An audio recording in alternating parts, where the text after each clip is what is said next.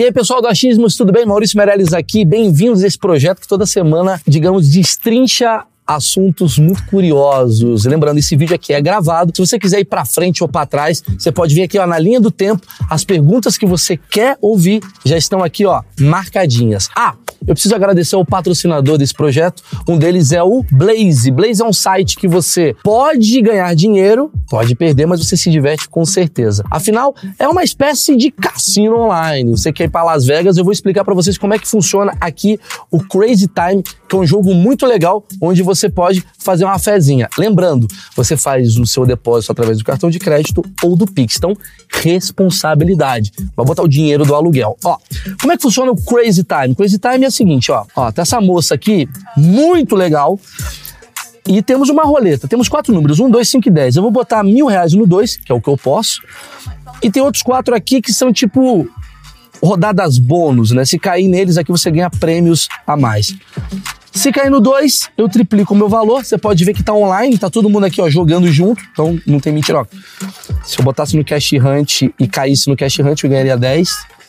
Mas eu botei no 2. Vamos lá? 2, 2, 2, 2. Toma cair no 2, 2, 2, 2, 2, 2, 2, 2, 2, 2. 2, pronto. Obrigado, obrigado, moça. Ó, tripliquei o valor.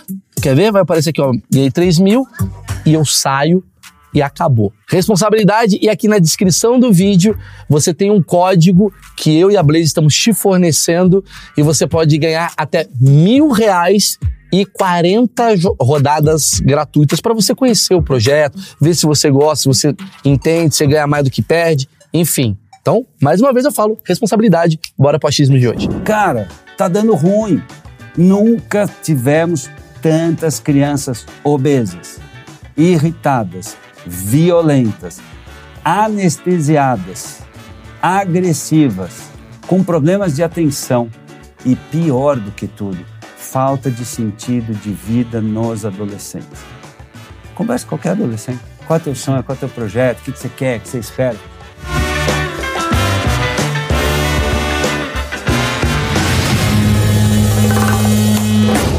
Senhoras e senhores, esse é um dos achismos mais esperados de todos, porque eu estou aqui, na verdade, para responder perguntas muito importantes para mim.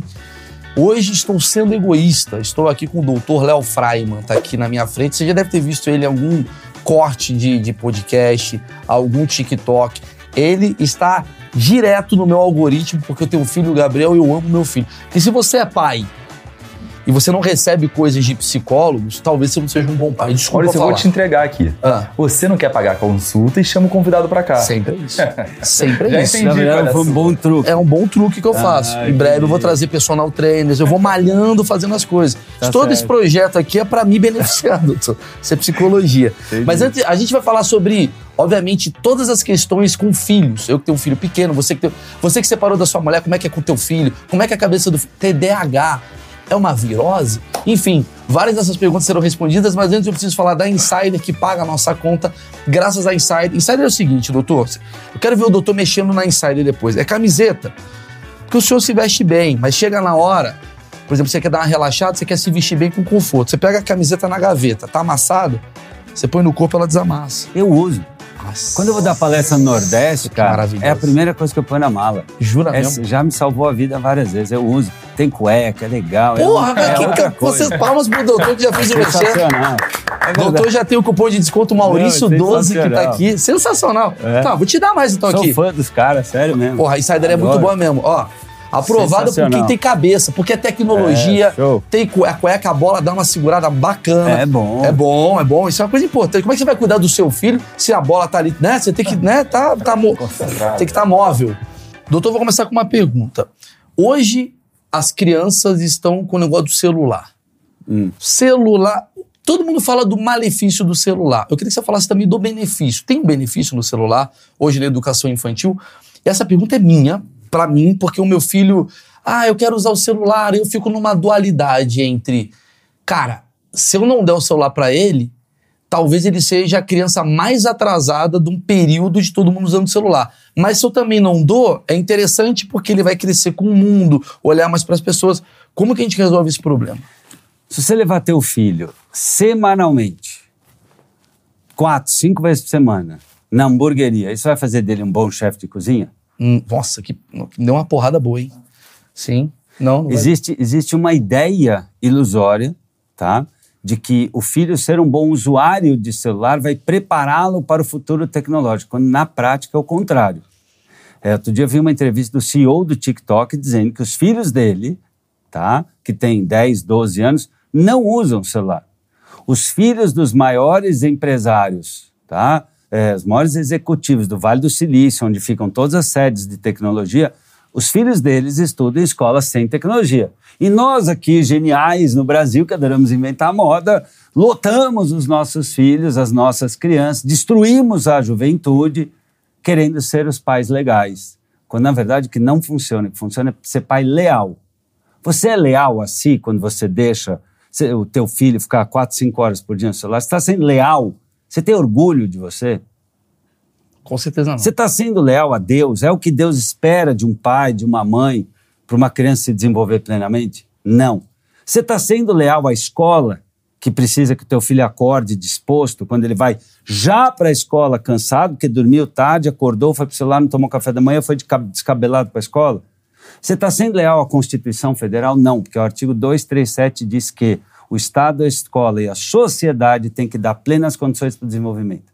Nós estamos adquirindo, Maurício, uma dívida impagável, insanável com as nossas próximas gerações. Nós estamos deixando nossas crianças com QI inferior ao dos pais, atormentadas, obesas, distraídas, irritadas, anestesiadas, violentas. Nós estamos contraindo dívidas impagáveis numa época em que o que vai esperar o teu filho, meu amigo, não é só os amiguinhos do bairro que vão competir pelo emprego. Não é só outros profissionais da China, da Rússia e da Polônia que vão disputar. Porque daqui a muito pouquinho tempo, dias ou poucos anos, por que, que alguém vai te contratar para fazer um programa se ela vai poder programar um avatar da tua voz é, só que no corpo do Brad Pitt, editado por um programinha do moleque lá da Finlândia. Você vai ser ou um cara dispensável para a tecnologia, ou você vai ter que ter alguma coisa que só o humano tem, que é sabedoria, que é intuição, e é criatividade, capacidade de atender e gerar uma experiência Empatia. incrível. E aí acontece o seguinte: a base de tudo isso começa com um processo que é paralelo à alfabetização escolar, alfabetização emocional. A pessoa que não percebe o que ela sente, o que o outro sente, vai se tornando um avatar. Então a gente vê tecnologias cada vez mais humanizadas e pessoas cada vez mais robotizadas. Porque o que, que é a experiência humana? É a junção de uma cognição, de um pensar, mais um sentir. O que, que, a criança sente quando ela está lá no modo kkk? Dopamina, não é a risada. Só, né? só não é a risada. É um vício. Ela não lê mais o emocional. Então, quando ela vai atender um cliente, por exemplo, ela não está olhando o cliente. Isso já está acontecendo. Já tá acontecendo. Várias clínicas que você vai, empresas, você não fala mais com o pessoal, é um chatbot, que é horrível. E aí o que, que vai acontecendo? A criança vai ficando anestesiada, porque Sem ela não percebe o sentimento do outro. Paralelo a isso, 8 em cada 10 games, violência. 7, 8 em cada 10 séries, violência. 70, 80% dos noticiários, impresso, radiofônico, televisivo, violência. Os estádios viraram arenas, cara. É bizarro. O que, que era arena? Era o lugar onde as pessoas se matavam para o espetáculo. Olha o que a nossa sociedade está fazendo. E aí a criança comete bullying, ou cyberbullying, ou fica anestesiada, ou fica dopada. E aí vai se normalizando, o moleque com 14, 15 anos, bebejinho, fuma maconha, mas é pelo menos é dentro de casa. Então percebe, no lugar da gente dar limites, segurança, estímulo, valores, a gente está dando o quê? Celular, álcool, maconha, afastamento, abandono. Cara, tá dando ruim. Nunca tivemos tantas crianças obesas, irritadas, violentas, anestesiadas, agressivas, com problemas de atenção e, pior do que tudo, falta de sentido de vida nos adolescentes. Converse com qualquer adolescente. Qual é o teu sonho? Qual é o teu projeto? O que, que você quer? O que você espera? Eu faço um projeto, desculpa te interromper, eu faço um projeto no meu teatro. Não, fica muito que o programa é seu. Não, pelo amor de Deus, o programa é teu, cara. Mas eu faço muito um trabalho de chamar geração Z, né? A uhum. geração Z, que é essa geração de menos de 25 anos, vamos botar assim, que não é a alfa, que Sim, essa geração é a Zímago. Ah. Isso, exatamente. Sim. E eu brinco muito com essa coisa, qual, pô, qual é o seu sonho? Qual que é a vontade que você tem de trabalhar? Não sei o quê. E, e eu vejo que eles estão muito perdidos. Eu tenho uma dó, porque eu vejo que tem muita gente que é muito inteligente, parece que tem muita informação. É uma geração com muita informação. Não tem sabedoria. E zero sabedoria. Por quê? Eles estão perdidos entre o TikTok, o Instagram, redes sociais, que promove a vida perfeitinha. Que é o algoritmo. E aí abaixa a autoestima generalizadamente. E esse mundo violento que só noticia coisa ruim. E você já parou para pensar por que, que só se noticia coisa ruim? Porque isso vende? Mais do que isso. Porque isso faz com que as pessoas diminuam o senso crítico. Medo. E diante do medo você compra tudo mais facilmente. Eu concordo. Entendeu? Eu já tive essa visão. Tá? Então, o que, que acontece? Uma geração que cresce com medo e com a ideia do atalho do perfeccionismo é uma geração que está em plena angústia. Como a angústia a gente só vence falando ou agindo, se abrindo, fazendo terapia, conversando, ou tomando uma postura, uma geração que cresce anestesiada está perdida. Você não vai ter nem o sentimento para entender, né? Infelizmente, o que a gente está vendo hoje de autolesão, Sim, é isso que eu ia chegar nesse ponto. alcoolismo, suicídio. Sim. É, é só o começo. E eu não estou aqui fazendo previsão uh, apocalíptica, eu estou só lendo o que está acontecendo na sociedade. Só para você ter uma ideia, o Tal Ben Shahar, o maior psicólogo da atualidade, ele fala: nós temos hoje 10 vezes mais depressão do que na década de 60. Sim. Porque antigamente uma pessoa, por exemplo, na adolescência, escolhia uma profissão por uma filosofia de vida, por um orgulho, Hoje é para ter fama ou popularidade. Fama é uma grande ilusão. Você é um cara famoso, você sabe, tem é um lado ilusão. bacana, mas tem um lado que é pesado Sim, pra caramba, que é difícil, que você se expõe. Eu só tô aqui porque é, eu trabalho, doutor. É, cara. Então, não tô assim, preocupado com dinheiro. Você sabe. Só. Dois, dinheiro. Todas as pesquisas científicas mostram, mais dinheiro não faz mais felicidade. Concordo. O contrário é verdadeiro. Eu concordo. Felicidade atrai dinheiro. Mas quem é que está ensinando felicidade nas escolas? Ninguém. Ninguém está ensinando felicidade em nenhum lugar. É. Aí tem uma pequena boa notícia para você. Eu sou autor de uma metodologia de projeto de vida e atitude empreendedora. É o começo de um movimento que eu iniciei há 20 anos atrás, dando aula num colégio aqui em São Paulo. Hoje a gente tem 1.500 escolas, 350 mil alunos. Muito legal. Né? Pensando na população educacional brasileira, é uma gotinha mas é um começo. Mas eu sou muito a favor disso. A minha mãe é professora. Eu cresci sempre com essa coisa da educação. Acho que educação, para mim, é a base da, da coisa toda. Eu pô, te admiro só por você estar tá fazendo isso. Mas como é que a gente resolve? Agora, a gente está falando de dopamina, a gente está falando de coisas que eu não senti quando eu era moleque. Eu sinto agora um pouco adulto, mas eu, como adulto, consigo travar. Porque eu tenho a minha maturidade e minha vivência que eu falo: peraí, isso aqui tá demais, eu tenho que. Não. Agora, uma criança, vamos lá. Uh, pega Gabriel, meu filho. Ele tem cinco anos agora. Hoje ele ainda é uma criança que não tem tanto. Uh, tipo, as crianças ao redor dela não incentivam tanto ela muita coisa, porque ela é muito pai e mãe. Mas daqui a pouco vai vir aquela segunda infância, né, que a gente uhum. fala. Daqui a pouco ali os 11 anos, 12 anos, que você tem o lance do pertencimento. Como é que fica para uma criança que ela olha ao lado?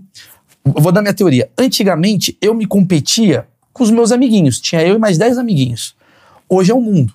Então ele olha pro lado, tem um menino que tem um milhão de likes, o outro tem um milhão de reais no TikTok.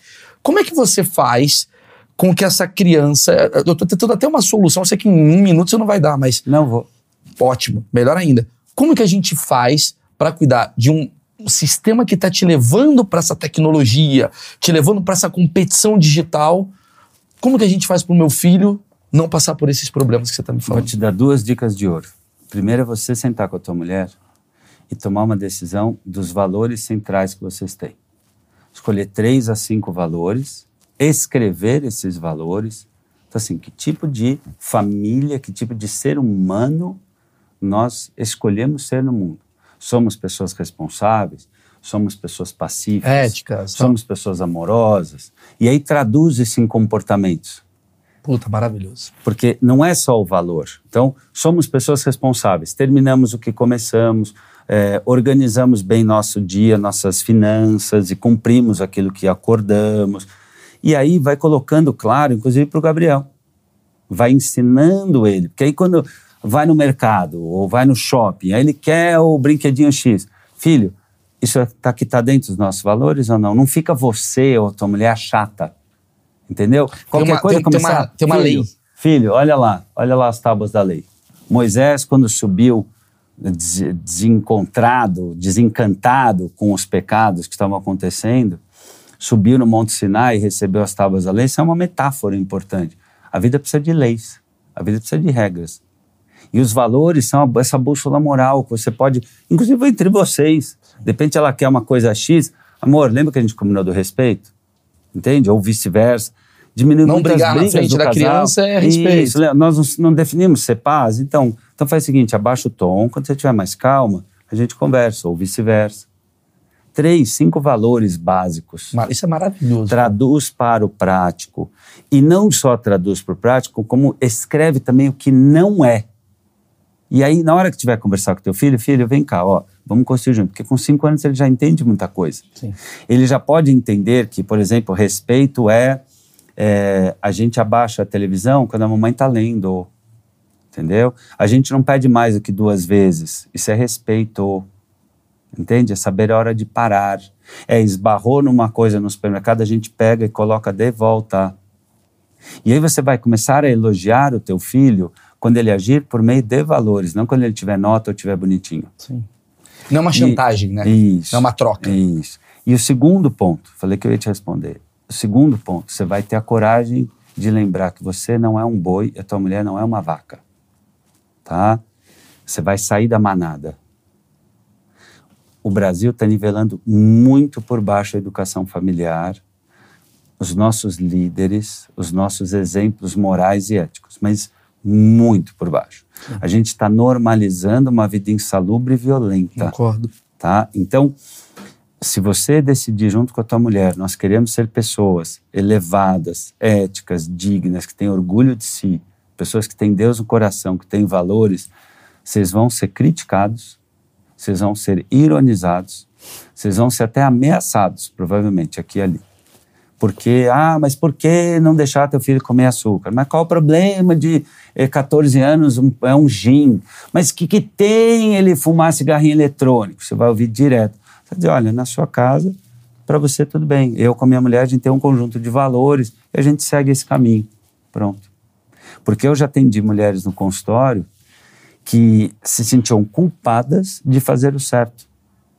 Porque mas a sociedade copo, inteira faz isso com a gente, né? Esse é. copo, para construir essa porcelana, pintar, lá, lá, lá, demora. Mas para quebrar é um segundo. Sim. É uma coisa confiança é muito mais fácil fazer o errado, muito mais fácil pegar atalho. É, você está no pertencimento. Por isso né? que eu digo, em educação, tudo que dá trabalho fazer vai dar mais trabalho não fazer. Com certeza, cara, isso é maravilhoso. Eu acho que a gente está vivendo uma fase, é, é, que é complicado, né? Porque a gente ficou polarizado, é o termo que eu mais uso aqui, mas ficamos, a gente ficou polarizado que família parece que é uma coisa errada. Né? Ah, eu, eu cuido da família. Então você automaticamente é, é um cara da é. extrema direita do nazismo. Não, não, gente, pelo amor de Deus. São acho que dá para meus valores. É. Eu trabalho com direitos humanos. Ponto. Eu sigo a carta da ONU, isso, direitos universais. Isso. Acho que dá para você ter família, dá para você ter é, uh, tipo respeito e, né, e você saber lidar com a diversidade. Mas em que sentido isso é, vê eu vejo eu vejo que as pessoas hoje elas estão com é quase como se fosse conservadorismo você cuidar da sua família. Os valores, essa coisa da fumar maconha, vamos transar todo mundo, vamos se liberar o tempo todo. Eu... Isso, é, isso é escapismo. Isso é um escapismo. Isso é covardia. É, eu também acho. E isso é uma sacanagem com a criança. Existe uma diferença entre uma coisa ser antiga, tosca, tola, e uma coisa ser clássica. Tomar água é clássico ou é antigo? Você precisa tomar água, cara. Clássico. Você precisa tomar Antigo, de um litro e meio a três, dependendo ah. de quem você perguntar, um Sim. litro e meio a três. Bebe muito menos do que isso, você vai ter problema de saúde. Sim. Dormir oito horas por dia, sete horas por dia que seja, é antigo ou é clássico? Uhum. Respeitar pai e mãe, respeitar hierarquias. Percebe? É, a nossa cultura, ela elegeu o rapidinho, o superficial, tá? É, o fácil e o fun como as grandes réguas Os morais valores. do nosso tempo. São os novos valores. E volto a dizer, está dando ruim. Tá. O índice de depressão, de ansiedade, de desengajamento profissional, enfim, de N vícios está gigante. Porque a sociedade extirpou tudo que era, Maurício, do mundo do masculino antigamente. Ninguém está falando sobre isso. Quero falar sobre isso. Eu falei ontem sobre isso, inclusive, É, com Oscar Magrini. Antigamente, Vamos lá. né, até 20, 30 anos atrás, ainda existia uma certa divisão, papel do pai e papel da mãe.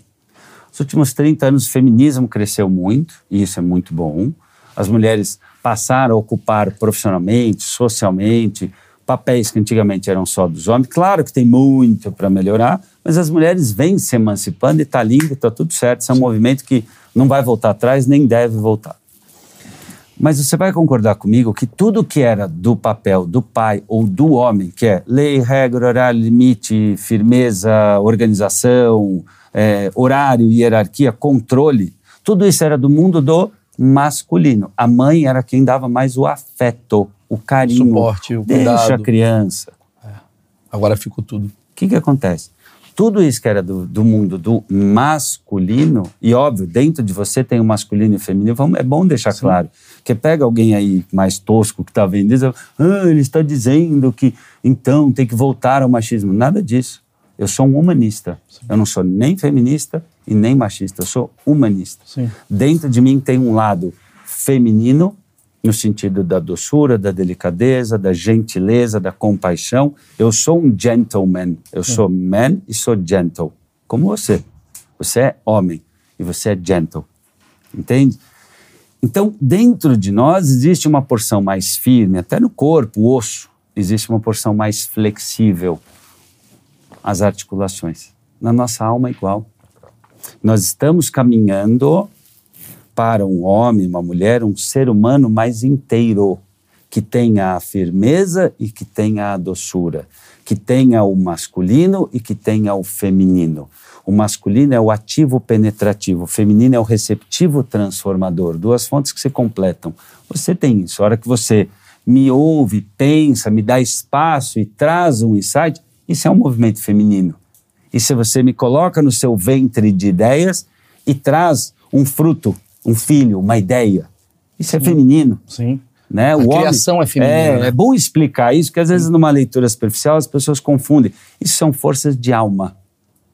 O que, que acontece? A nossa cultura ocidental vem praticamente extirpando tudo que é deste modelo mais regra, horário, controle, limite e definição. Como se isso fosse ruim. Isso. Como se você. ah, é, talvez é confundir disciplina com rigidez. As pessoas, elas. E, conf- é, e exatamente o contrário. Nada mais rígido que você ser refém dos seus vícios. Sim, E sim. nada mais libertador que você ter disciplina e terminar seus projetos. Você falou isso uma vez. Eu vi isso um corte seu que eu achei muito bom.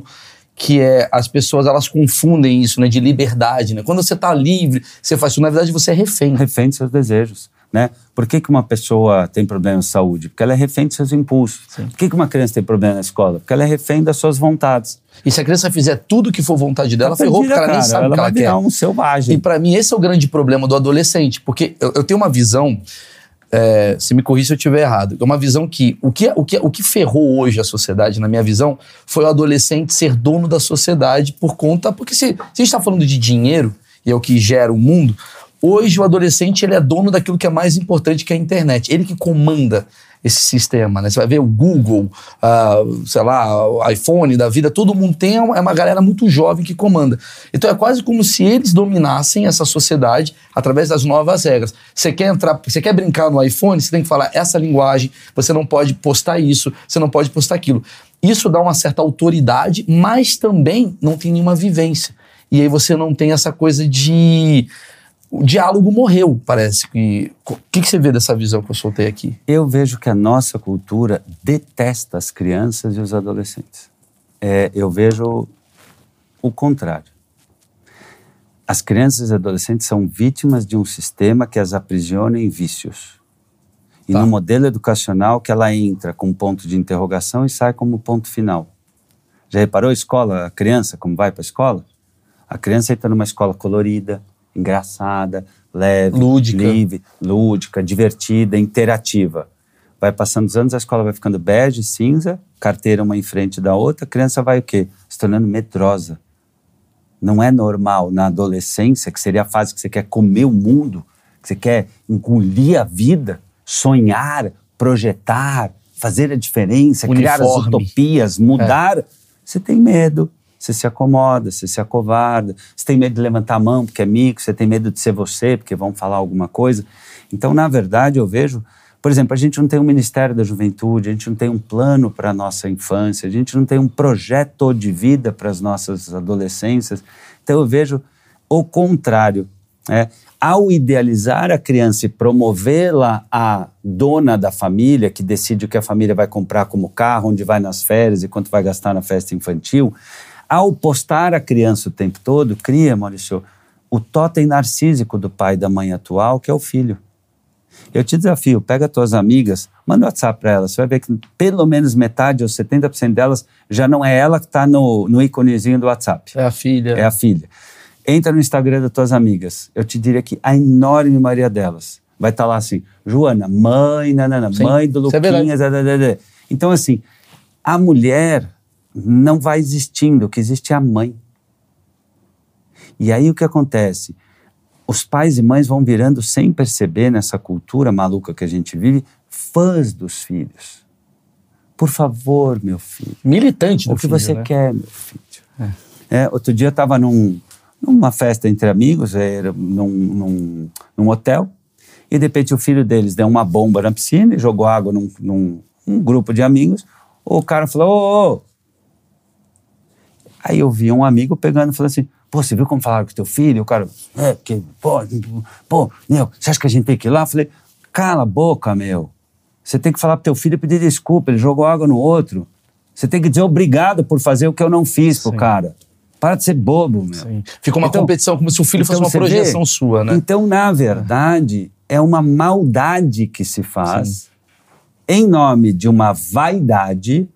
Porque o que acontece, Maurício? Eu vou te falar uma coisa, você me diz se estiver errado. Eu? O cara vai chegando 35, 40, 45 anos, vai entrando aí numa certa crise da Sim. meia-idade. Vai vendo que, Sim. putz, a carreira às vezes não decolou, os amigos já não tá tão fácil de ver, O casamento a tá barriguinha bom. começou a crescer, puta, minha mulher já não olha tanto, o meu marido já não dá tanta atenção. Veio uma crise. Lidar com a crise da meia-idade, lidar com as faltas da vida, não é batatinha.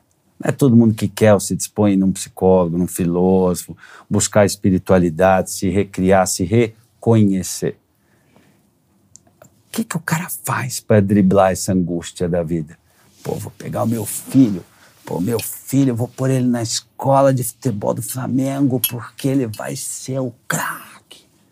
Porque eu vou pegar minha filha porque ela vai ter aula de sapateado todo dia, porque ela vai ser a principal Você projeta, escola. né, cara? Você projeta. E aí, no lugar de deixar o moleque ter mérito, ter espera, ter frustração, ter dor, ter superação, acaba criando a ideia do atalho, do mimo, da superproteção e gera uma vida desgraçada para a criança. Tipo o Michael Jackson, né? Isso, a criança não tem gratidão e não tem graciosidade. Nada é bom o suficiente. Putz. Pergunte para qualquer professor hoje. As crianças estão anestesiadas todas assim.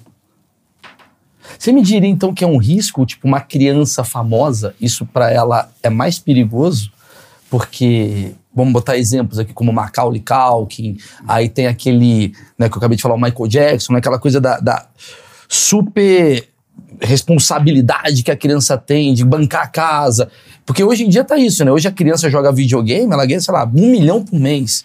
Aí o cara, o pai usa isso como se fosse um grande modelo de negócio. Então, há muitas crianças viraram o totem narcísico da família. Tá? E eu vejo com olhos bem preocupados essa ideia de ficar postando o filho Também acho. o tempo inteiro, a todo custo. Por quê? Existe uma ciência do elogio que quando você começa a elogiar demais a nota, a beleza e a popularidade, a criança entende que esses são os valores. E aí, a hora que ela vai descer no prédio e ninguém convidou ela para jogar, na hora que ela tentou entrar no time de vôlei e não conseguiu, na hora que ela fez uma pergunta na aula de matemática e a professora não respondeu, o que, que ela faz? ela entra em desespero. Aí ela se ataca ou ataca o outro. Então, por isso que eu digo, pai e mãe devem elogiar atitudes ligadas a competências sociais e emocionais. Legal que você fez em filho, que você ajudou ali. Gostei que você terminou a tarefa. Você viu quando você se empenhou o resultado que deu? Bom, filha, não deu certo. O que você aprendeu com essa experiência? Filha, eu tô vendo que você está chateada. Dá aqui um abraço na mãe. Vem cá, pô, entendi que é difícil. Bom, e agora, na próxima vez, o que você vai mudar? Sim. Como você vai resolver isso? Isso é formar a autonomia, o que eu chamo no meu livro Síndrome do Imperador do colo com mola. Você acolhe, você aceita o sentimento do outro, você dignifica o sentimento do outro, mas você devolve a ele a responsabilidade por resolver. Sim, sim. Ele, tá? é, um, ele é um indivíduo. Isso. Porque é isso que eu digo. Quando o pai e a mãe não têm esse tempo, essa disposição, na verdade, ele entra de legal, aí vai dar carteirada na escola, xinga a diretora, dá dedo na cara da professora, coloca no grupo de WhatsApp. Gente, olha que essa vaca dessa professora de matemática fez, que absurdo! Aquele monte de carinho. O que, que esse pai e essa mãe está fazendo? Está roubando da criança o direito de construir autonomia, de superar, de resilir, de se frustrar.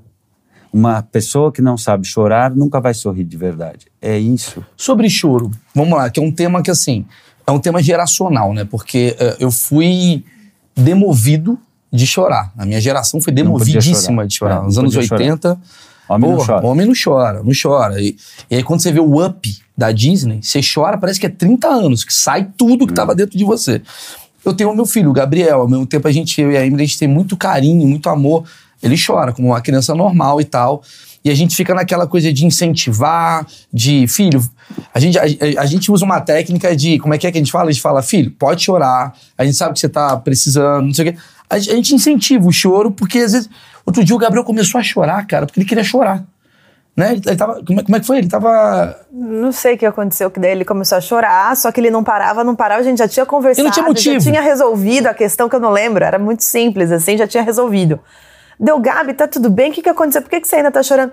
Não, mamãe, eu não sei, mas a vontade de chorar ainda não parou, ainda continua. É. Eu falei, então tá bom, então pode chorar. Você quer que a mamãe fique com você ou não? Uhum. Mamãe, quero ficar sozinho aqui no quarto chorando. Sozinho, quatro anos de idade. Eu falei, tá bom, já volto. É. Aí ele ficou mais um tempo chorando, depois eu voltei, o Gabi tá melhor. Tô, e foi brincar. Vamos ver se a gente cagou.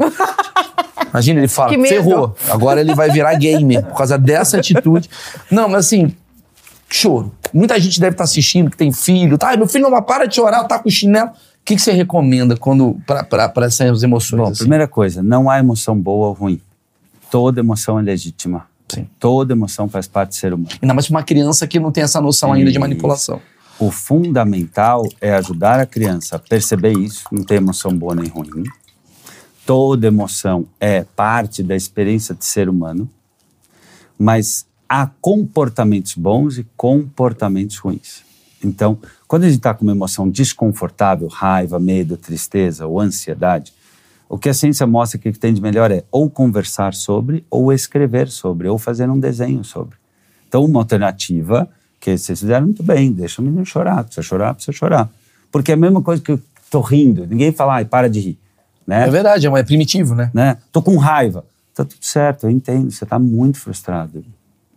Agora, quebrar os seus brinquedos ou bater na sua priminha, isso você não vai fazer. E aí é legal dar para a criança opções.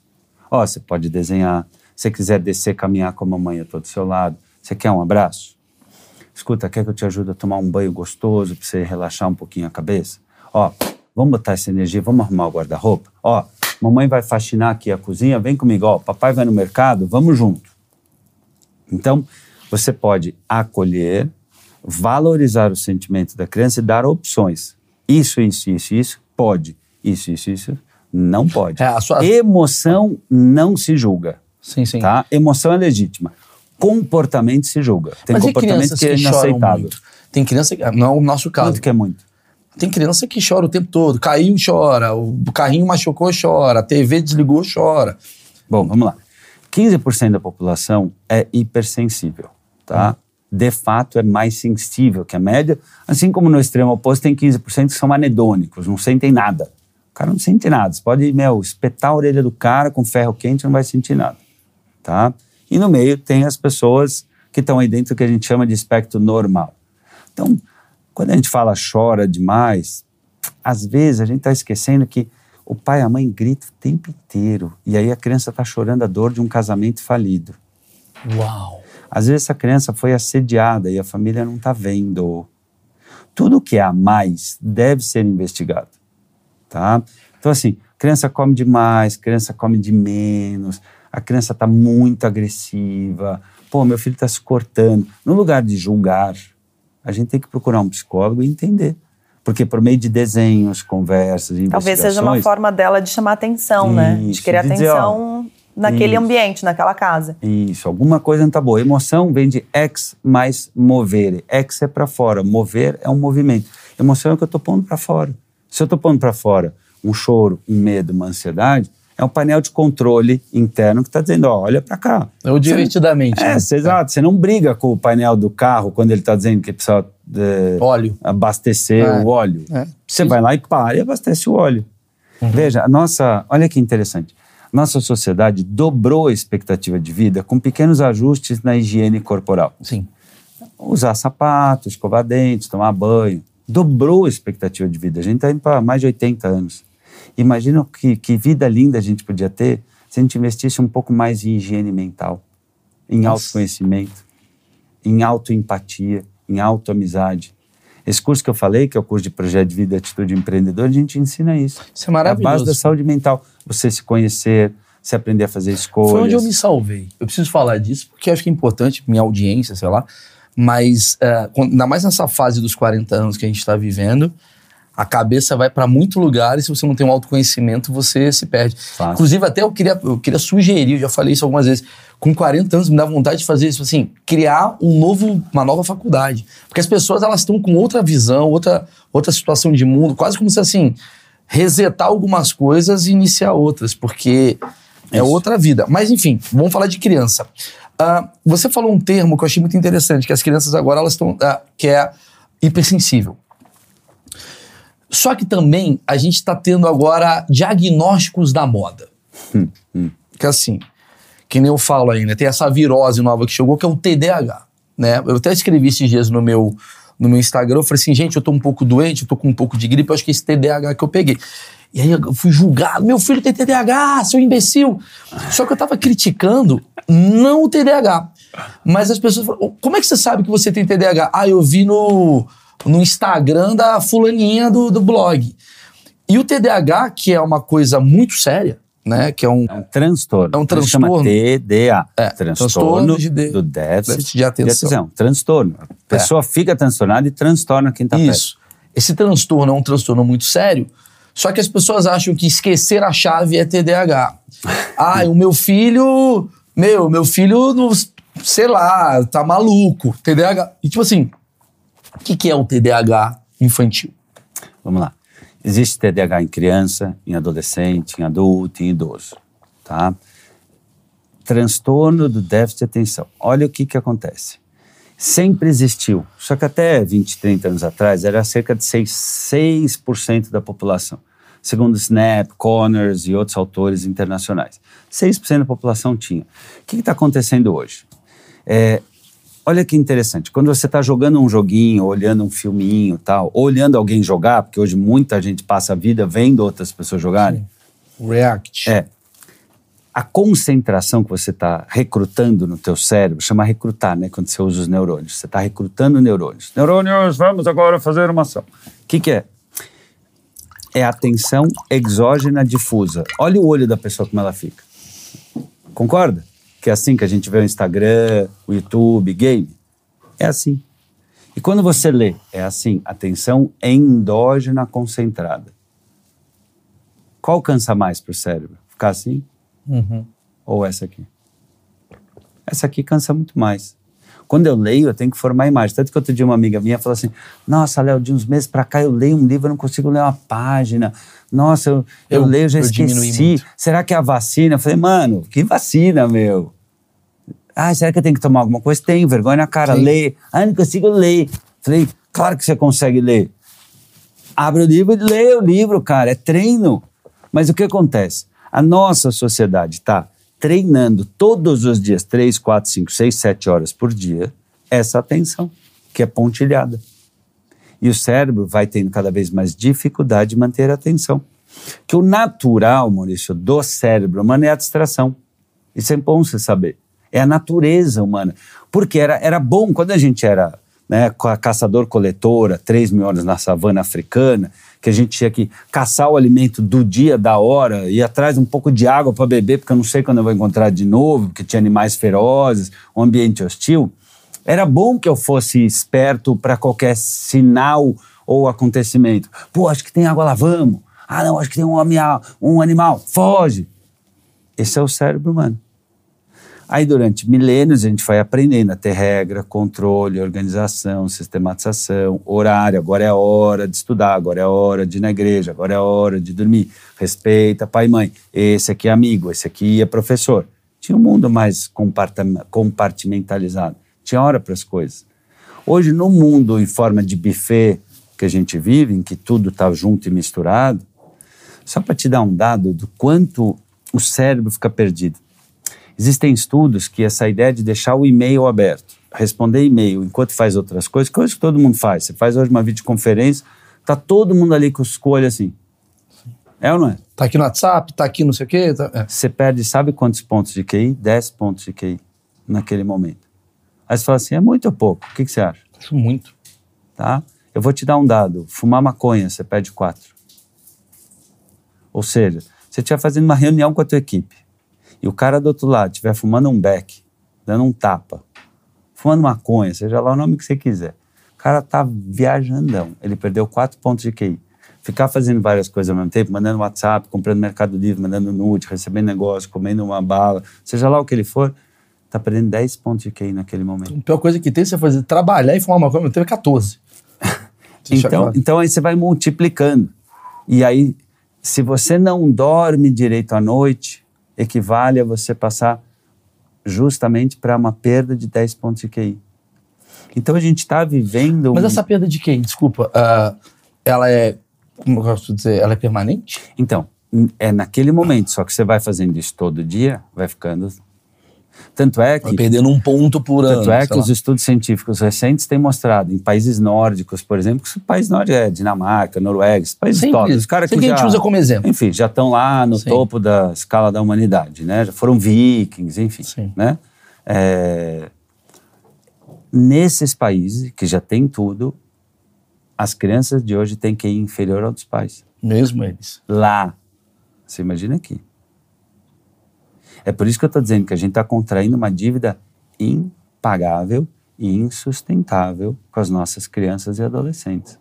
Ao deixar uma criança duas, três, quatro, cinco, sete horas por dia num telefone, ao deixar uma criança com o telefone na tela, ao deixar uma criança no celular na hora de ir para a escola, ao deixar uma criança com o celular na hora de fazer um passeio, ao deixar uma criança durante as refeições ficar mexendo no celular, ao deixar uma criança à noite antes de dormir com o celular, você está assassinando os neurônios dos quais ela vai precisar. Porque vai ser o único recurso que ela tem, o único recurso para tentar competir com o mundo que vai ser. Tecnológico. Ó, que mundo teu filho vai Faz competir? Sentido. Mais complexo, mais competitivo, mais conectado, mais exigente, mais complexo. Sim ou não? Sim, concordo. Que chance o Gabrielzinho vai ter? Nenhuma. Daqui a 10, 15 anos. Vai perder pro chinês. De ser alguém.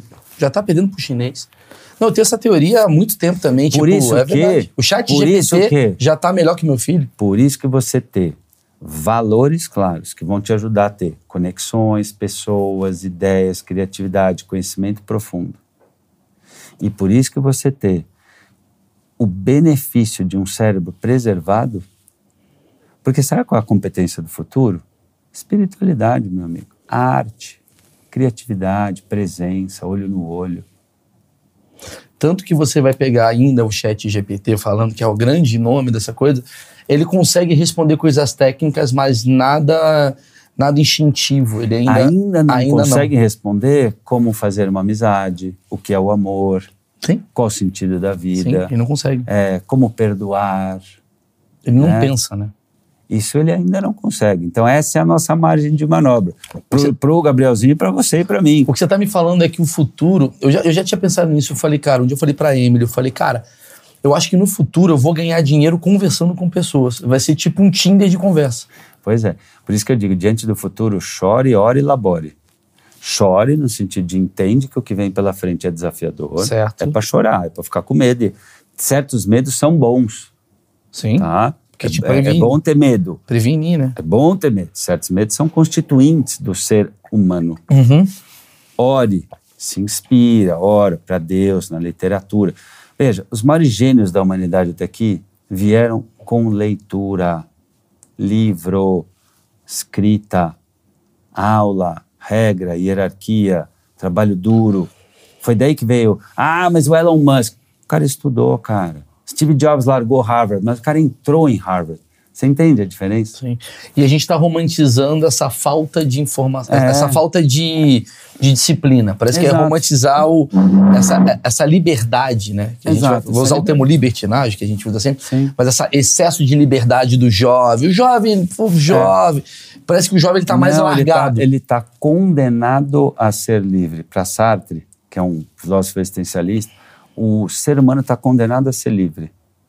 Ou seja, nós somos livres, nós não temos nada garantido. Mas aí vem uma janela de esperança, não temos nada condenado. Sim, faz sentido. Se o Gabrielzinho crescer em meio à arte, em meio à natureza, em meio à leitura, em meio a bons valores, a amor, ele tem uma chance de ser relevante na sociedade do futuro. Senão ele vai cair no que Thomas Frey, que é um futurólogo, fala, os 2 bilhões de pessoas dispensáveis. A gente pode até ter, talvez, a renda mínima.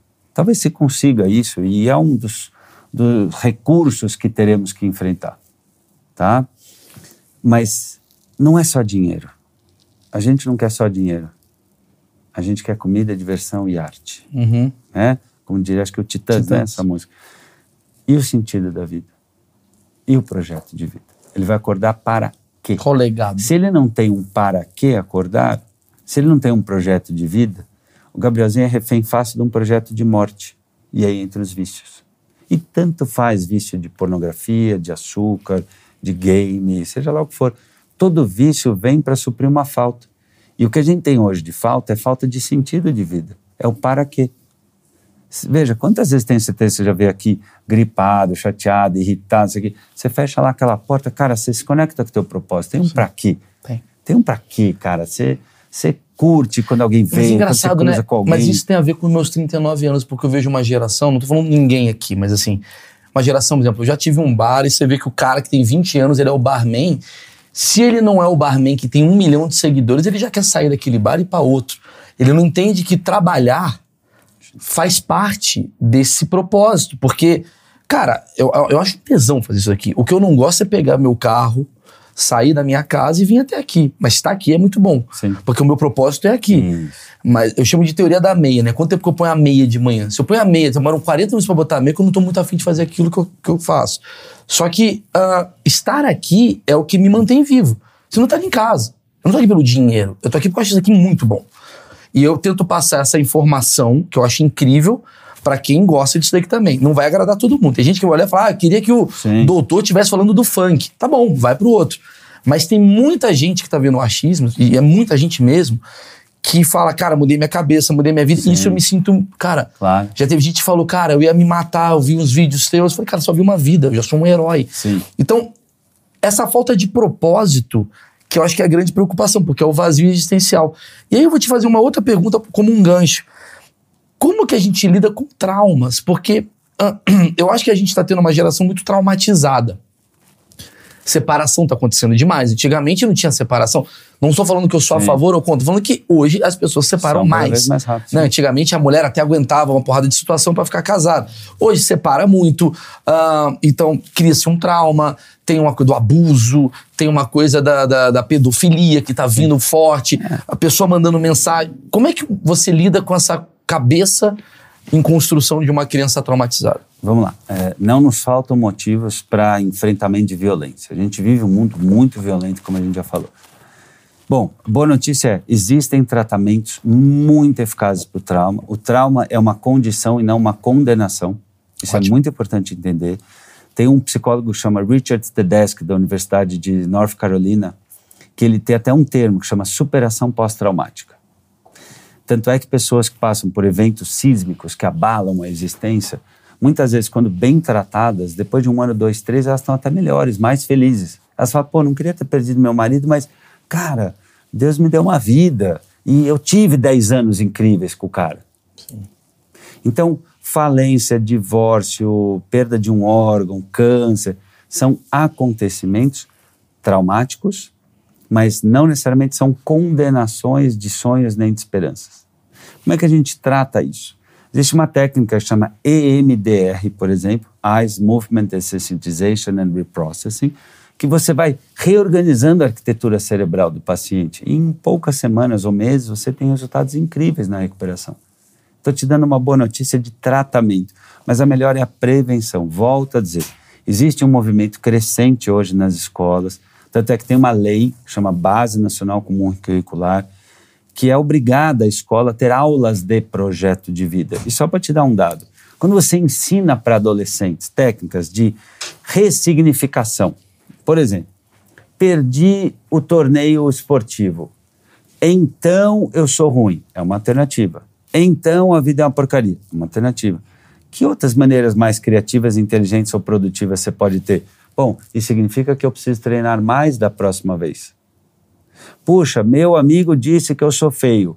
Isso significa então que ele me detesta, que eu não tenho valor ou que está na hora de eu desenvolver a minha independência emocional.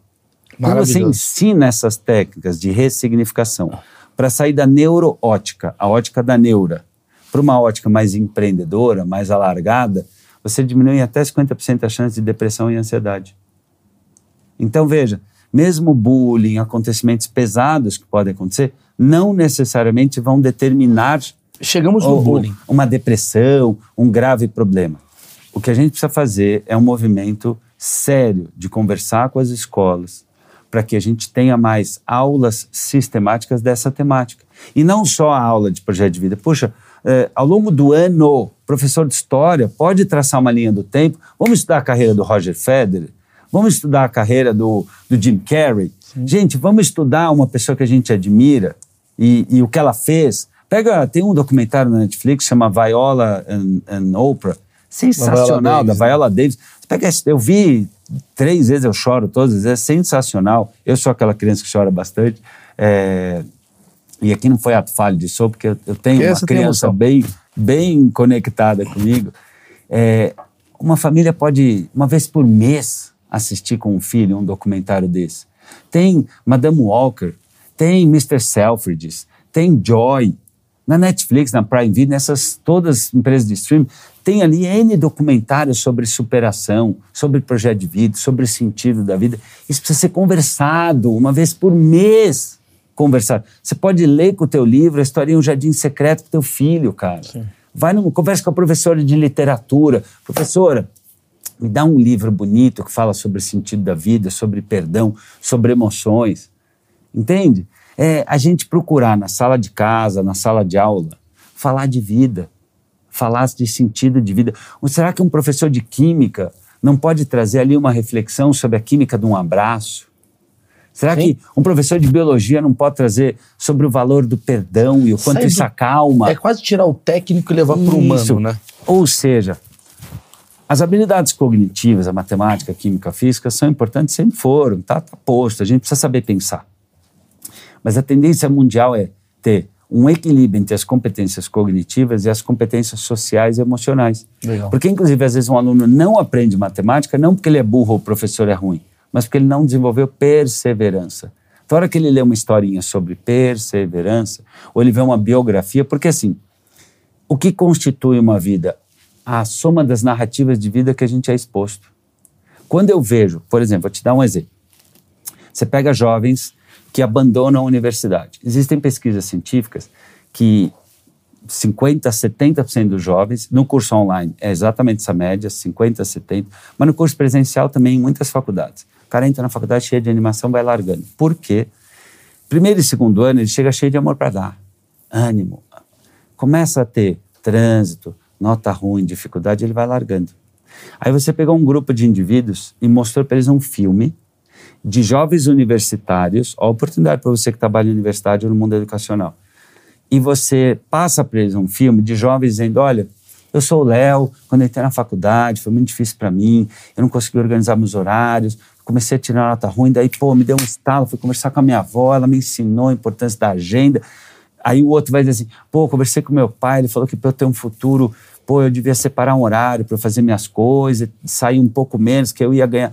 Pô, hoje eu estou no terceiro ano trabalhando, pô, que bom que eu tive alguém que me ajudou. Ou seja, você pega um grupo de jovens que tenderiam à desistência, mas você mostra para eles narrativas de jovens iguais a eles, que tiveram figuras de relevância que mostraram caminhos, mostraram narrativas positivas. É quase Cara, isso é fosse uma milagroso. Você está me falando sobre uma escola da vida. É porque, na verdade, é, a gente sempre tem alguma escola da vida. Só que eu tenho escola da vida ruim, ou tenho escola da vida boa. O que é o Maurício, se não a soma das histórias que o Maurício visualizou e se inspirou? Só que aí a diferença de um bom pai, de um bom professor, ele inspira, ele não pira. Um pai excessivamente crítico ou superprotetor, ele pira. Um bom pai, um bom Essa é a professor, ele pergunta. inspira. Pergunta de um milhão de reais. Vamos lá.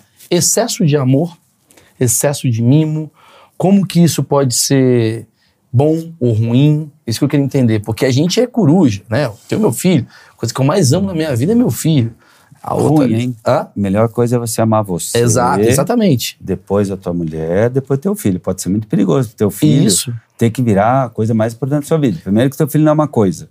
Pô, isso Segundo é que teu filho é falho Aí e ele vai te decepcionar. Sim, Então, se o teu filho é a coisa mais importante da tua vida, tá errado, tá errado. tá? Isso é a nossa cultura. Viu, Emily? Domingo eu vou Isso é um viajar. aprendizado cultural. Foda-se. Você tem que achar um espaço para gostar de si. E na refeição, servir primeiro a tua mulher. Aí, no dia ímpar, ela te serve. Depois é teu filho. Porque teu filho vai voar. Se vocês forem bons, vocês vão ser dispensáveis. Teu filho vai voar. Se vocês forem ruins, ou super protegendo, ou sendo agressivos demais, ele não vai voar. Vai ficar na tua casa pro resto da vida. Não vai conseguir sair. Porque tem muita gente hoje que entra nessa narrativa. Ah, mas o jovem de hoje não quer ter bens, eles não querem comprar, eles só querem usar. Não quer ou não consegue ter? O que, que você incentivou ele? Você vai, ver merc- é, você vai ver o europeu, não ele quer tem ou uma- não é. consegue ter força para conquistar sua casa, seus bens, sua vida. Então, voltando à tua pergunta, se excesso de amor é eu faço tudo para você, eu não aceito que você tenha frustrações, eu vou te gerar atalho, eu vou dar carteirada em quem te impuser o limite, isso não é amor. Isso é alto amor do pai, é narcisismo do pai e da mãe que não aguenta a própria vida, se desloca para a vida do filho, cria o totem narcísico e cria o que eu chamo da síndrome do imperador. Eu tenho um livro que tem esse nome, é meu best-seller, foi para o Brasil inteiro, tem muita escola usando como leitura obrigatória para as famílias, Nossa, a gente vai pegar em isso. que eu mostro claramente. A criança tem uma dificuldade, aí ela começa a ter um sofrimento, aí o pai acha que é responsabilidade dele resolver, dá carteirada ou agride o professor, a criança aprende que ela não precisa fazer nada, ela vai se tornando mais fraca. Passiva. E aí é o ciclo do mimo. Isso é terrível para a criança. E isso é um das, dos fatores mais patogênicos, mais ruins para a saúde mental de uma criança de um adolescente. É quase como você fala assim, deixa a sua criança se virar. Deixa ela prática. como indivíduo. É, porque quem não sabe se frustrar não vai saber conquistar. Uma- de novo, uma vida isenta de frustrações, de perdas, de dores, de espera, de superação. Então, uma vida ruim, cara. Mas vamos lá, a gente está falando do tema que é o grande tema de ah, o bullying. Né? O bullying, o bullying, o bullying. O que, antigamente o bullying na minha geração era aquela coisa de você botar a cabeça da criança na privada e dar descarga, que é uma coisa de agressividade. Hoje, chamar a criança de nariguda é um bullying, e aí as professoras protegem as crianças de não falar. Do... Isso daí não acaba sendo uma proteção ruim? Não deveria ser algo que a criança soubesse lidar com isso? Incentivar a criança, ó, você vai. A vida vai te dar porrada, você tem que saber lidar, ter um traquejo. O que, que você acha sobre esse tema? Como é que a gente faz? Até um certo ponto, o ensino do autoconhecimento e da independência emocional. Independência significa assim. É, quer ver? Pega, me chama, ô, seu judeu, fala pra mim. Seu judeu. Sou, com muito orgulho, verdade. Xinga minha mãe, tua mãe é uma azeitona. Pô, mas azeitona é bom. É, não, mas sei lá, tua azeitona podre. Sua mãe é uma desgraçada. Olha, você não conhece minha mãe. Minha mãe é bem legal. Mas, Léo, É só tua opinião. Eu fiquei sabendo uma coisa da tua mãe aí. É? É. Tá bom. Rodando a banca aí. Tá bom. Meu pai pegou sua mãe. Isso são questões dos adultos. Isso não me compete. Isso é maravilhoso. Bullying no psicólogo é muito bom. Foi bom para ele? Tomara. Inclusive, eu falo isso. Quando a pessoa fala assim, vou comer sua mãe, eu falo, pelo amor de Deus, faça esse favor. Então, Minha mãe tá então precisando. voltando. Até um ponto, o ensino do autoconhecimento, da autogestão emocional, da independência emocional é fundamental e é o caminho, tá? Volto a dizer, é, é não dá para resolver grandes questões da sociedade com uma solução. Ter aulas sobre isso é importante, tanto que está no currículo das boas escolas hoje. Hoje, uma escola que não tem aulas sobre essa temática está atrasada. Por outro lado, vamos e convenhamos, quando alguém fazia bullying zoava, fazia uma tarde, duas, alguns dias, e eram quatro, cinco amigos lá do bairro. Hoje você posta, hoje está na rede social, hoje a coisa toma uma caixa de ressonância muito maior. Dois, antigamente você tinha o pai e a mãe que te lembrava quem você era. Hoje muitas vezes a criança não vê mais pai e mãe no jantar. Tá? Três, hoje ela vive o tempo inteiro na tela que vai deixando ela cada vez mais ansiosa, cada vez mais cansada e por isso mais fraca para enfrentar adversidades na vida real. Quarto, de novo, lembra que eu falei, ela é exposta o tempo todo a um modelo de perfeccionismo, do totem narcísico, da criança perfeitinha. Então, a criança de hoje está mais fragilizada mesmo. Ela tem menos vínculo social, ela está mais cansada porque ela não dorme, ela está mais exausta mentalmente porque ela não sai da tela, ela se alimenta pior, está mais sedentária, não tem vínculo familiar, ela não pode mais sair na rua e ela muitas vezes acaba sendo muito mimada, porque o pai e a mãe, em nome do amor e muitas vezes por não ter a informação, super protege. Então você entende que são todos esses fatores de risco que não é culpa da criança, cara, é culpa do mundo que Claro. a gente está vivendo e que torna dez vezes mais difícil educar hoje. Tem um tipo de criança que é a vítima, que eu concordo contigo. Não criança, o adolescente. Uma vítima, coitado. Mas isso gera também uma maldade também. Tem muito adolescente maldoso hoje em dia, né? Que é, É, quase que é- como uma reação. Então, como é lidar a com gente- essa... Com essa... Então, é o que a gente está falando. Eu não acredito em outro modo senão uma solução conjunta. Existe o papel do pai e da mãe dentro de casa de assim, tolerância zero para discriminação. A gente está num mundo que não cabe mais certas piadas, não cabe mais certas colocações. Você é um humorista no teu show, ali você tem direito de falar, bom, meu range, né, meu, minha abrangência de piada, eu quero falar piada desse jeito ou daquele, mas é um show, a pessoa pagou, Sim, sim. ela está naquele Exatamente. contexto. Aí é a tua liberdade de Não expressão. é a minha casa. Exatamente, aí é lá. Agora, dentro de casa, na sociedade, nas relações profissionais, na escola, eu realmente acredito que tem certos termos, certas posturas que não cabem mais. Porque vamos e convenhamos, muito adulto que fala, ah, mas fizeram bullying, não aconteceu nada, o cara tá todo torto. Entendeu? Muita gente que na vida adulta fala, não, mas eu, eu tomei apelido, também xingo, apanhava todo dia, minha vida tá botanada, o cara xinga pra caramba, só dorme bebendo uísque, o cara, meu, tra maltrata a mulher, destrói os funcionários, e, e aí o problema são os outros. Então, nunca foi bom ser machucado, nunca foi bom machucar, tá? Mas volta a dizer, as crianças e os adolescentes estão mais frágeis porque a gente vive um mundo muito mais violento. E para não deixar quem está ouvindo a gente sem resposta, o TDAH, tá, junto com outros transtornos ou distúrbios, precisam ser bem avaliados, Maurício. Hoje a gente tem dois acontecimentos muito frequentes. A supernotificação, então é isso que você falou, né? A criança deu um espirro, foi mal numa prova, ah, vai conversa com o médico 10 minutos, tá lá, o laudo do TH, remédio, ruim. Quem tem que avaliar é um neuropsicólogo, porque ele vai avaliar a criança em casa, vai avaliar a criança na escola e vai avaliar a criança ali clinicamente. E antes da medicação, tem que olhar os horários. Por exemplo, uma hora antes de dormir, o Gabriel tem que estar sem tela. Na prática, como ele tem 5 anos, ele deveria ter zero tela. O ideal é que de 0 a 6 anos, zero tela. De 6 a 12 anos, até uma hora de tela. De 12 anos em frente, até duas horas de tela. Esse é o ideal. Tá? Por quê?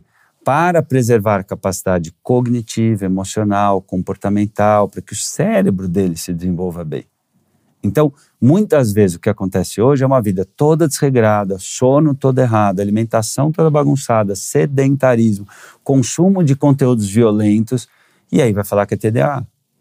Então, é um TDAH ou um TDA, né? O H é hiperatividade, é um transtorno de déficit de atenção que foi cultivado por uma família ou por uma vida escolar, por uma rotina, por um estilo de vida que ensinou a criança a não concentrar, a não terminar as coisas, a não ter regras, limites, valores, hierarquia e padrões para viver.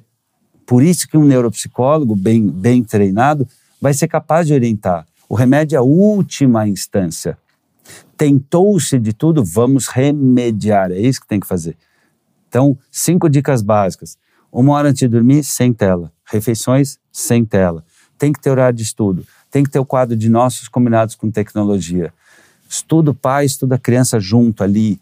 Se interessar pela vida escolar da criança. Valorizar os esforços que ela fez, como eu já falei. Lista de afazeres. Então, essa gestão, que antigamente era tão automática, a mãe olhava o caderno, né? o pai falava uma coisa, a mãe respeitava, a mãe falava, o pai respeitava esse mundo que ficou estilhaçado está criando sim uma pandemia de TDAH. E aí não é mimimi, aí é doença mesmo. É uma doença social, uma doença do nosso tempo, do mundo fã, do mundo gostosinho. Quer dizer, daqui a 50 anos pode ser que todo mundo tenha TDAH. Menos. 10. Todo mundo pode ter TDAH. Imagina como é que vai ser esse mundo. Ah, quem que você conhece que lê hoje? Quem me mostra um amigo teu que é leitor. Porque não consegue ficar. Me mostra quem você conhece que medita hoje. Me mostra quem você conhece que dorme cedo. Me mostra quem você conhece que olha no olho, que faz uma reunião ali, focado. Nós já estamos no começo disso. E é possível adquirir TDAH? Ou é uma coisa que você nasce?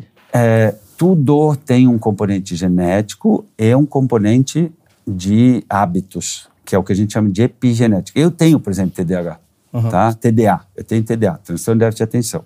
Eu era aquele moleque, o professor entrava na sala de aula, ah, então, a prova da semana que vem, eu, que hora que o professor entrou, mano? Uhum. Eu era nesse nível.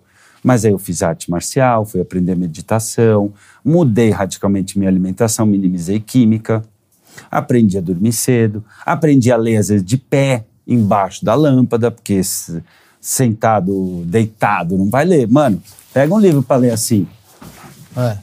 Cara, você vai dormir. Sim. Agora, pega um livro para ler reto combina com você. Vou ler 10 minutos, vou pôr um despertadorzinho, só levanto daqui a 10 minutos. É, existe um componente de esforço também, cara. Sim. Assim como depressão, como ansiedade. Tem uma hora que, assim, o psicólogo não é mágico, entende? Eu, eu sou psicólogo. Seu não adianta o cara vir lá 168 horas da semana. O cara veio conversar comigo uma hora. Cara, eu não sou mágico. Se você não estiver disposto no teu dia a dia a fazer algum esforço, né? A fazer algum manejo da tua vida. Pô, vamos usar a agenda, ah, mas eu perco a agenda. Bom, então ou compra cinco, ou faz eletrônico, ou bota um lembrete. Dá para você fazer um esforço de pelo menos deixar a agenda à vista no teu quarto? Ah, não consigo. Bom, você está disposto a começar a conseguir? Você está disposto a pegar uma agenda pequenininha e guardar aqui? Então, assim, existe um monte de técnicas, um monte de técnicas que pode ajudar a organizar a vida da criança, do adolescente e mesmo adulto. Porque um, um TDA maltratado pode acabar um casamento, viu? É horrível para o marido ou para a esposa quando o outro tem uma síndrome e não trata. É horrível. É muito chato conviver com a pessoa que sempre esquece, com a pessoa que se atrapalha. A, a minha mulher tá olhando para mim. Começa as coisas e para, que deixa tudo bagunçado. É muito chato. E é antiético não tratar uma coisa que você tem. Você está imputando ao outro um mal que é teu. Entendeu? É como o cara que bebe e bate na esposa. Eu ah, sou assim. Ah, mas é uma doença. É, é uma doença de saúde mental, é uma doença de caráter. Porque eu vou te falar uma coisa, e eu já atendi famílias assim. Aí o cara bebe, ele bate na esposa, bate no filho. Ah, mas é porque ele bebe. Não, é porque ele tá com o caráter ruim. Por quê? Ninguém fica bêbado o dia inteiro. Naquelas duas, três, quatro horas que ele não está bebendo e que ele vê o hematoma no olho da filha, que ele vê o filho amedrontado e não saindo do quarto, que ele olha para a esposa e vê um hematoma no pescoço do tapão que ele deu ontem, se ele tem caráter, ele vai se tratar. Então, eu sempre falo para meus pacientes quando tem algum abusador, algum narcisista, alguma pessoa com atitude que gera dor grave, dor aguda, veja se a pessoa tem comprometimento em se tratar. Porque se a pessoa não tem arrependimento, se ela não tem a ética de procurar ajuda, você vai ficar sofrendo o resto da vida, em nome de família que não existe. Existe uma diferença grave entre o parentesco, que é laço de sangue, e familiaridade. Familiaridade é laço de amor. Tanto que você pode ter com um amigo, você pode ter com um chefe, você pode ter com um parceiro de trabalho. Então, a gente precisa ver. Isso vale para TDA, isso vale para depressão. Tem muita gente que, em nome de eu tenho depressão, maltrata o marido, vira um monstro dentro É, de tá casa. cheio de borderline. Ah, Tem o isso borderline, mulher, otaku. ou homem. É verdade. Isso vale para mulher, para homem, para velho, para jovem. A gente precisa tomar muito cuidado. É. Existe a saúde mental, existe a saúde do caráter. Que a doença não é uma justificativa. Doença, de novo, é uma condição. Sim. Ninguém tá. Claro, pega um borderline grave, intratável, Sim. ok, a pessoa está consumida pela doença. Você pega um cara que está fumando maconha todo dia há anos, o cara já não está mais pensando. Sim. Tá? Aí ele precisa de uma intervenção para desintoxicá-lo, para ele ter uma chance de voltar a uma convivência saudável.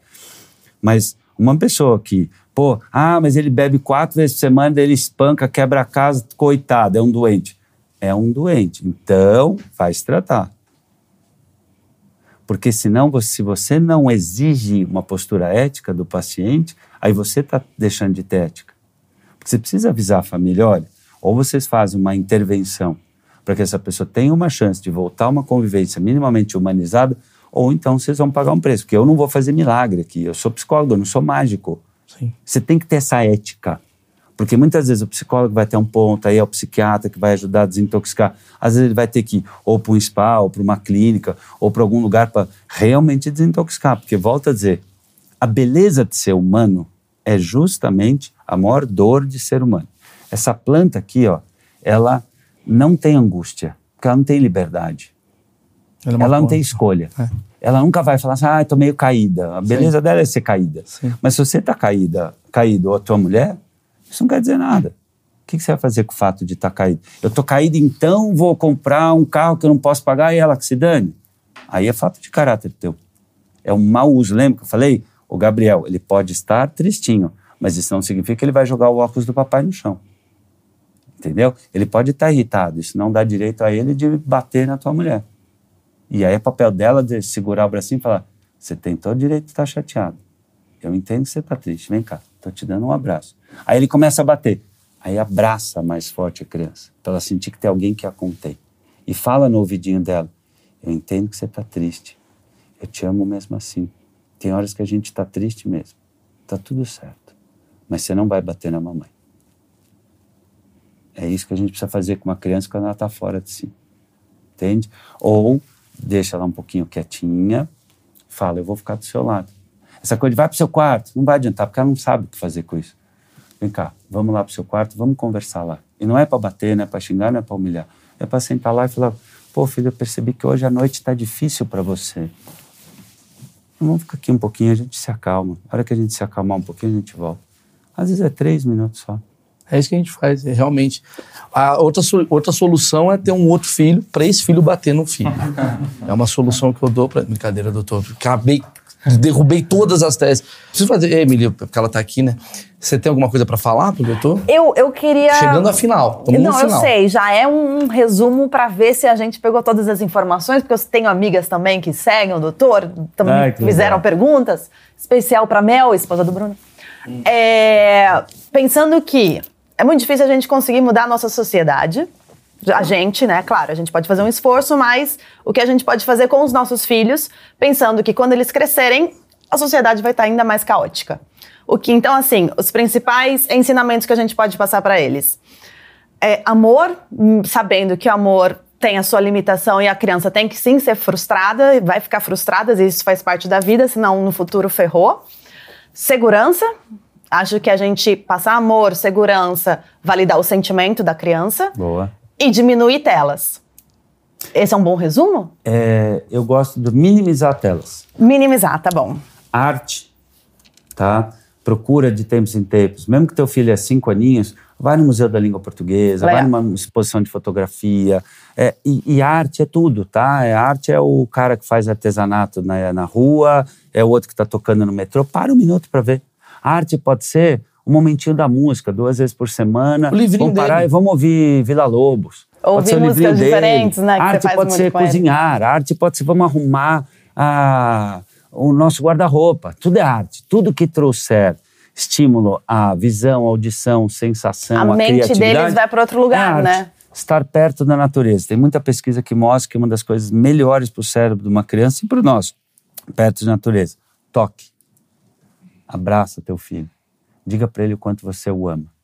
Elogie inteligentemente comportamentos, atitudes, valores. Não a nota. A nota pouco importa. Não é isso que vai importar na diferença dele. Minimize atitudes de preconceito.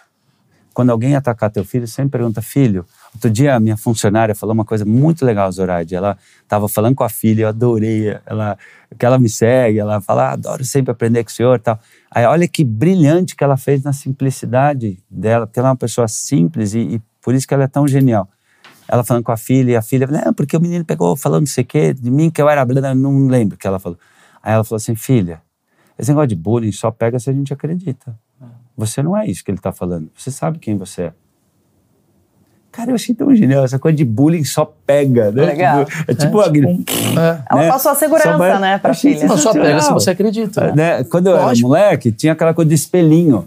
Espelhinho, quando alguém via xingar, você fazia espelhinho. É verdade. É isso, né? é você pegar e fazer para o teu Até filho. Porque o bullying é muito mais sobre a pessoa do que sobre você. É, e tem que ensinar o seu é. filho.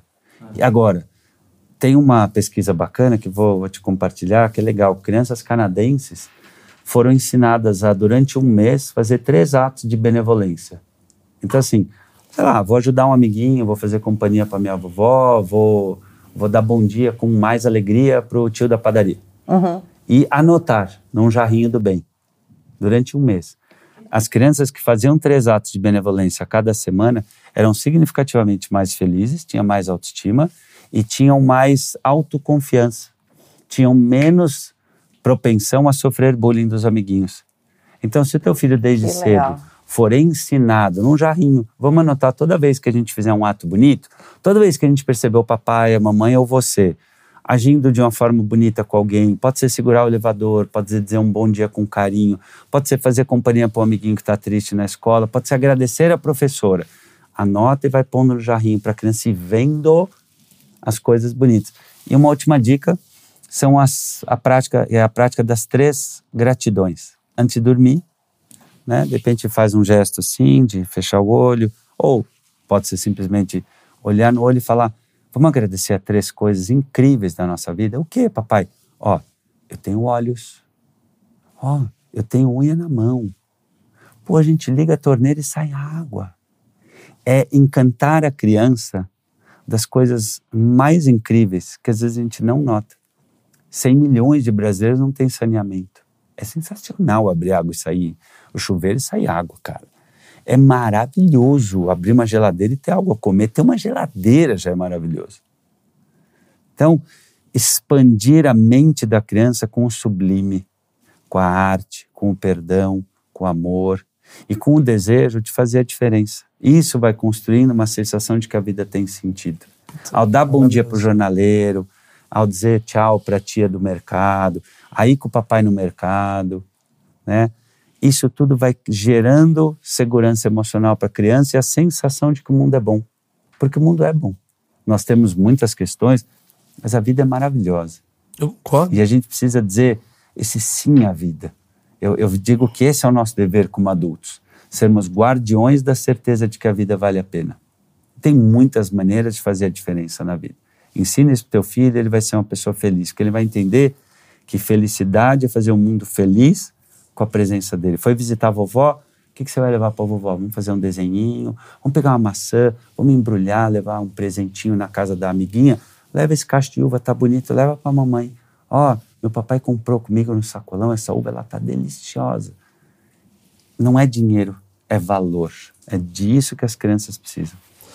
Olha, eu vou falar o seguinte. Primeiramente, a, agradecer. Eu acho que foi um dos melhores papos que eu já tive. É, de verdade. Bom, pela sua cabeça e saber que você já me assistiu duas vezes, eu fico até mal, não era? Falei, não posso fazer show pra esse cara. não, mas é muito legal. Eu faço questão, cara. Você que tá assistindo isso daqui, compartilha, cara. Às vezes para uma mãe, às vezes é o pai que tá vendo, passa para sua esposa, passa para sua prima que tem um filho. Porque, cara, a gente precisa fazer alguma coisa, sabe? Quem sou eu? Tipo, eu não posso fazer nada, mas eu trago quem pode, de alguma maneira, usar o meu canal de comunicação para ajudar todo mundo. Eu, eu chego à conclusão que muita gente tem boas vontades, mas não sabe aplicar. Vai na obra. Tá aqui, ó. A Síndrome do Imperador, que ele já falou aqui hoje, vai estar tá aqui na descrição. E Superação e Equilíbrio Emocional, Léo Freiman, 35 caminhos para enfrentar os novos tempos. É um livro de futuro e é vamos, meu? E vamos fazer é um treinamento para ler. Treinamento ah. para ler direitinho. Vamos ler isso daqui? Combina com ela. Não é ela ler e te contar, hein? Tá, é verdade. Combina Já com ela. conhece. Eu Ah. sei. É homem, homem em geral é assim. Não. É porque o homem a gente vive tantos anos com a mãe, com a mãe, com a mãe, quando vê a esposa, pensa que é a mãe. Não é bom, é ruim. É ruim, ruim. Começa não dá a pra namorar transar com a mãe. Já meses, aconteceu isso é, exato. Então, Ruim. fica a dica, lê, a hora que chegar numa ideia bacana, amor, deixa eu te parar. Combina um horarinho. Vocês têm que ter 20 minutos para aprender Não, uma a gente coisa. tem junto. 20 minutos. Sabe qual é a questão? Não é vocês têm que ter. A gente tem. Existe um negócio chamado Google Agenda que atrapalhou a nossa sociedade. Eu vou te falar por quê. Porque a gente sempre deixa livre um espacinho que é o espacinho que a gente devia botar assim, família. É. A gente deixa livre. E aí quando vem um trabalho, a gente fala, ih, tá livre. Não, não tá livre, porque tá ocupado. E- Oito das nove é jantar. Não pode botar oito. Tá livre. Maurício, vamos fazer um negócio que su- surgiu aqui. Aí você vai olhar e fala, ih, tá, tá livre. Não, não tá livre. Ora, eu e a Emily combinou, cara, assim, semanal, a gente tem que ter o nosso dia. Se a gente não tiver o nosso dia, a gente não consegue ter esse progresso no nosso relacionamento. Por aí vai. Eu acho que, pô, te conhecer pra mim é uma, é uma gratidão, uma honra. Acho que você tem uma cabeça muito boa. Acho que você é um cara que deveria ser mais ouvido. Então, faço questão que as pessoas sigam o doutor e compartilhem a obra dele, cara. Que isso é muito legal pra gente, como sociedade, melhorar. Tá bom? Deixa o like, escreve aí. Esse vídeo precisa ser compartilhado pra muita gente, pra gente melhorar o futuro que a gente nem sabe o que vai acontecer. Valeu, gente. Muito obrigado.